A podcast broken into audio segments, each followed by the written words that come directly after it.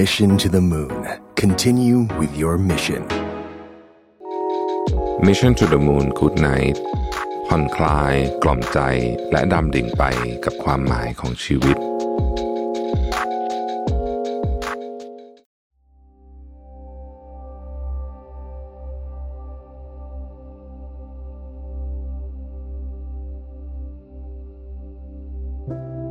ยินดีต้อนรับเข้าสู่ Mission to the Moon Good Night พอดแคสต์ที่จะมาส่งคุณเข้านอน กับเรื่องราว การค้นหาความหมายของชีวิต ในเชิงปรัชญา และแนวคิดในแง่มุมต่างๆ ผ่านการออกแบบเสียง ที่จะช่วยกล่อม ให้คุณรู้สึกผ่อนคลายละทิ้งเรื่องวาวุ่นใจ ก่อนนอนในคืนนี้ ตามชื่อซีรีส์กุดไหนครับ ก่อนอื่นผมอยากให้ทุกคนหลับตา นึกถึงร่างกายของเรา ที่ค่อยๆ จมลงไปในเตียงนุ่มๆ สัมผัสอากาศเย็นๆ ที่เข้ามาประทะร่างกายทำตัวให้สบาย ค่อยๆ ผ่อนคลายร่างกายทีละส่วน ตั้งแต่หัว จรดเท้า หายใจเข้า หายใจออก หายใจเข้า หายใจออก หายใจเข้า หายใจออก สูดหายใจเข้าลึกๆ แล้วบอกกับตัวเองว่า วันนี้ได้จบลงแล้ว เราได้พยายามทำทุกอย่างให้ดีที่สุดแล้ว วันนี้เป็นเพียงอีกหนึ่งวันที่จบลงไป เรื่องราวต่างๆ ได้ผ่านไปแล้ว อย่ามัวแต่ไปชมลึกอยู่กับความรู้สึกผิดพลาดของวันนี้ อย่ามัวแต่อยู่กับความกังวลของเรื่องที่ผ่านไปแล้วในวันนี้ เพราะในวันพรุ่งนี้ เรายังเริ่มต้นได้ใหม่เสมอ ความกังวล ความคาดหวัง และความไม่สบายใจ ขอให้เป็นเรื่องของวันพรุ่งนี้ ในคืนนี้เรามาเตรียมร่างกาย และจิตใจให้พร้อมที่จะเข้านอนกันดีกว่าครับ เมื่อพูดถึงคำว่า ความตาย คุณมีมุมมองต่อความตายอย่างไรบ้าง ความตายคือปลายทางสุดท้ายของชีวิต ที่เมื่อนึกถึงก็อาจจะทำให้ใจหาย บางคนอาจจะมองว่า เป็นการพังทลายของสิ่งที่เราได้วาดไว้ บางคนก็เข้าใจว่าเป็นสัจธรรมของชีวิต แต่ก็ยังรู้สึกว่าทำใจยากที่จะยอมรับ แต่ในทางกลับกันความตาย เป็นสิ่งที่ทำให้เราได้มองย้อนกลับไปในอดีตที่ผ่านมา กับคนรัก กับความฝัน กับเรื่องราวต่างๆ ที่เคยเดินทางผ่านเข้ามาในทุกห่วงเวลาของชีวิต ที่กำลังจะแปลเปลี่ยนสภาพเป็นความทรงจำ ซึ่งจะถูกถ่ายทอดผ่านบทสนทนา และกลายเป็นเรื่องเล่า และบทเรียน แก่คนรุ่นต่อๆไป ถ้าอย่างนั้นจะดีกว่าไหม หากเราได้เตรียมพร้อมรับมือกับความตาย ที่กำลังจะมาถึงใน สักวันหนึ่ง เพื่อให้เราได้มีชีวิตอยู่อย่างมีความหมาย และจากไป อย่างมีความสุข ความสงบ หากเราลองทำรายการของสิ่งที่เรากลัว และไม่อยากพูดถึงมากที่สุด ความตายอาจจะเป็นหนึ่งในหัวข้อนั้น ๆ ถึงแม้ว่าความตายจะเป็นเรื่องที่เราไม่อยากพูดถึง แต่ความตายนั้นเป็นเรื่องสำคัญอันดับต้น ๆ ในชีวิตของเรา มันสำคัญถึงขนาดว่า นักปราชญ์จำนวนไม่น้อยเลยเชื่อว่า เราไม่สามารถมีชีวิตที่แท้จริงได้เลย หากเราไม่ทำความรู้จักกับความตายซะก่อน สาเหตุที่เราไม่ชอบพูดถึงความตาย และหลายครั้งการพูดถึงความตายนำมาซึ่งความรู้สึกอึดอัด ความรู้สึกไม่สบายใจ จากมุมมองอันแพร่หลายเกี่ยวกับความตายที่ว่าความตายนั้นเป็นสิ่งเลวร้ายเป็นความเศร้า เป็นความสูญเสียยิ่งใหญ่ โดยบ่อยครั้งเราจะเห็นการใช้ความมืด เป็นสัญลักษณ์แทนความตาย หรือใช้จินตนาการส่วนตัว วาดภาพความตายเป็น พูดผีปีศาจที่ดูน่ากลัวที่จะมาพรากชีวิตของเราไป ทัศนะที่ว่าความตายเป็นสิ่งชั่วร้ายนั้น มาพร้อมกับทัศนะที่ว่า การมีชีวิตอยู่เป็นสิ่งดีงาม ทัศนานี้เองที่อยู่เบื้องหลังงานวิจัยทางการแพทย์มากมาย ที่พยายามจะหาหนทางในการยืดอายุของคนให้ได้ยาวนานที่สุด เท่าที่จะเป็นไปได้ สำหรับบางคนเคยมีความฝันในการอยู่ชั่วนิรันดร์เป็นความฝันสูงสุดด้วยซ้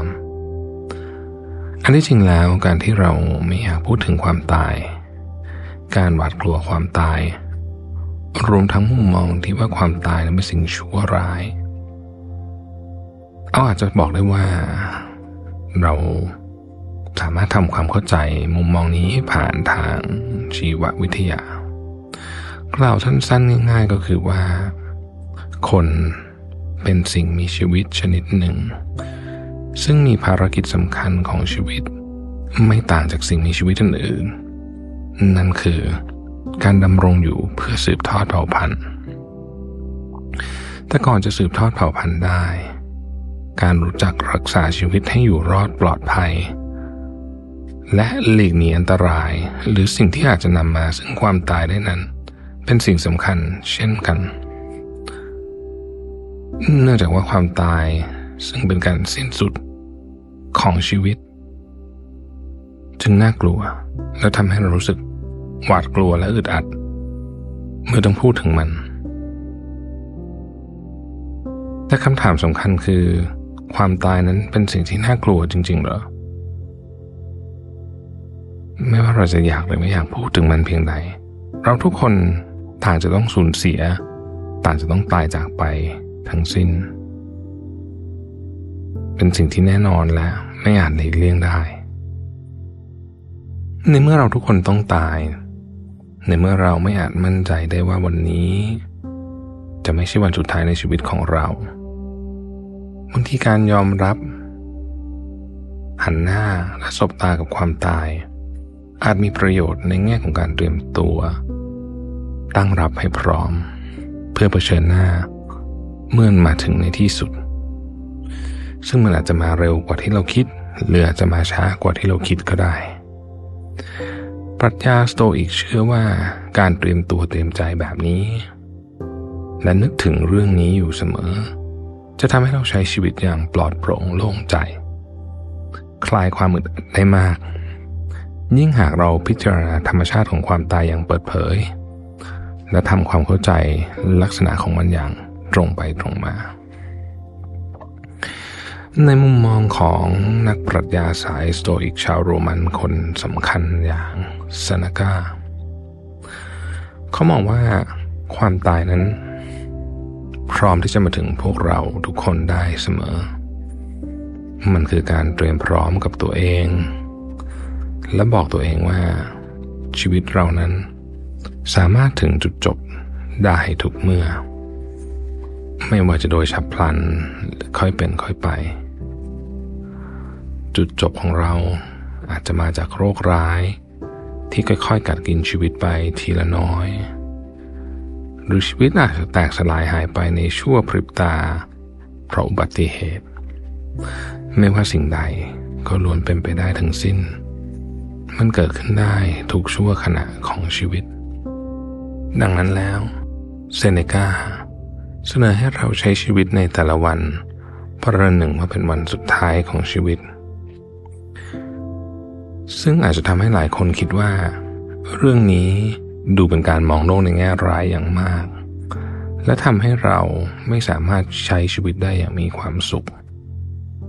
แต่แท้จริงแล้วเรื่องนี้ไม่ใช่การมองโลกในแง่ร้าย หากจะเป็นการมองโลกตามความเป็นจริงต่างหาก และความเป็นจริงก็คือ มีความเป็นไปได้ ที่วันนี้อาจจะเป็นวันสุดท้าย ที่เรามีลมหายใจ โดยเซเนกาเชื่อว่าการคิดเช่นนี้ จะทำให้เราสามารถมองเห็นได้ว่า สิ่งใดนั้นสำคัญกับชีวิตเราจริง ๆ นอกจากนี้เซเนกายังชวนให้เราพิจารณาชีวิต และทำความเข้าใจธรรมชาติของชีวิตว่า เป็นอะไรกันแน่ ซึ่งเขาได้นิยามความหมายของชีวิตโดยยึดโยงกับความตายไว้ว่า ชีวิตทั้งหมดทั้งปวงไม่ใช่สิ่งอื่นใดเลย นอกเสียจากการเดินทางสู่ความตาย เพราะที่จริงแล้วกระบวนการการตายดำเนินไปอย่างต่อเนื่อง เราตายลงไปทุกวันทีละนิดตั้งแต่วันที่เราเกิดมา เป็นความจริงที่ว่าในทุกช่วงขณะแห่งการดำรงอยู่นั้น เราขยับเข้าใกล้ความตายไปเรื่อยๆ อย่างไม่อาจหยุดยั้ง และไม่สามารถถอยหลังกลับมาได้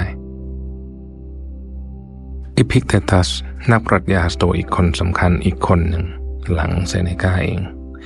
ก็มีมุมมองเกี่ยวกับชีวิตที่น่าสนใจ ซึ่งช่วยให้เราหวาดกลัวความตายได้น้อยลง โดยเขาเสนอว่า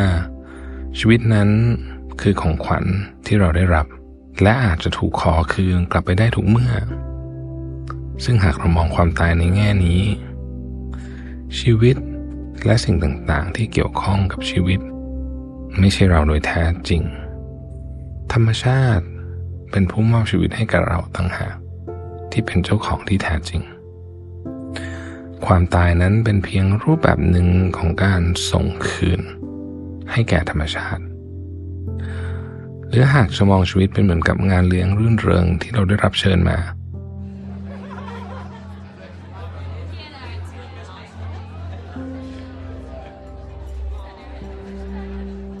ซึ่งเมื่อถึงเวลา เราก็ต้องจากไป เพราะไม่มีงานเลี้ยงใดไม่มีวันเลิกราเอพิกเตตัสจึงหมายความรวมถึงความตายของคนที่เรารัก หรือการสูญเสียของสิ่งที่เราผูกพันอีกด้วย อย่างที่ทราบกันดีว่า หลักการสำคัญประการหนึ่งของปรัชญาสโตอิก คือการพยายามทำความเข้าใจธรรมชาติของโลกและจักรวาล ซึ่งจะนำไปสู่ความสงบเย็น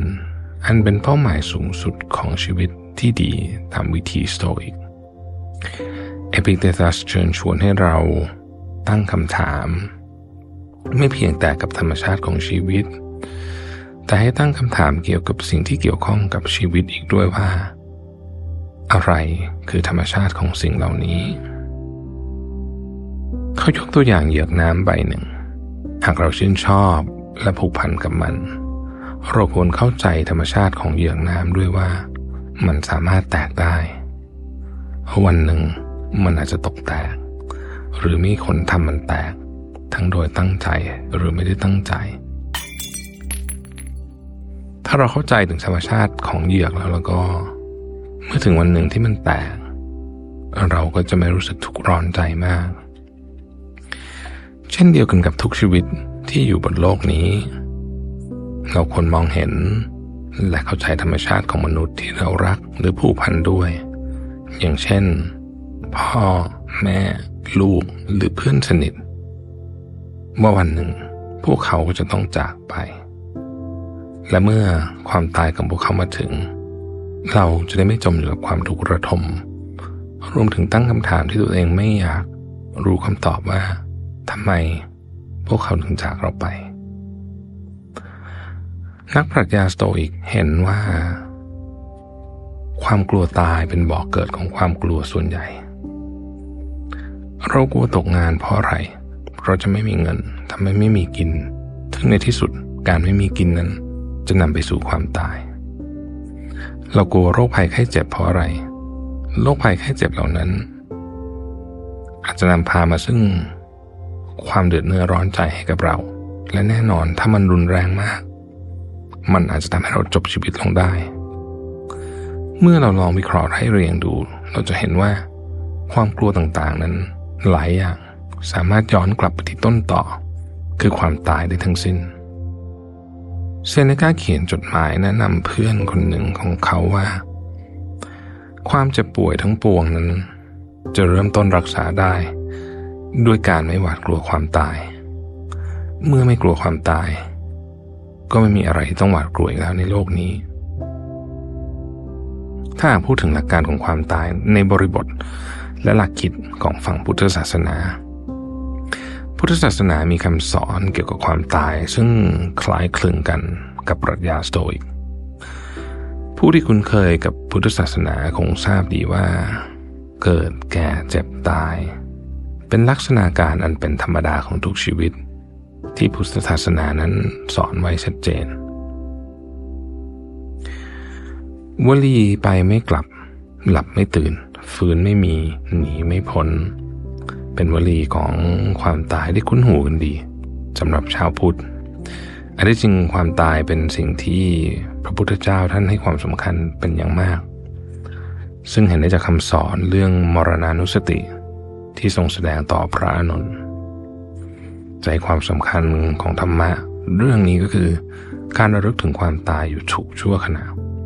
ราะมรณานุสติไม่ใช่การยินดีที่จะตายแต่อย่างใด หากแต่เป็นการระลึกถึงความตาย เป็นการพัฒนาจิตให้รู้จักความจริงของโลก เพื่อเตรียมตัว เตรียมใจ ให้พร้อมสำหรับวันที่จะมาถึง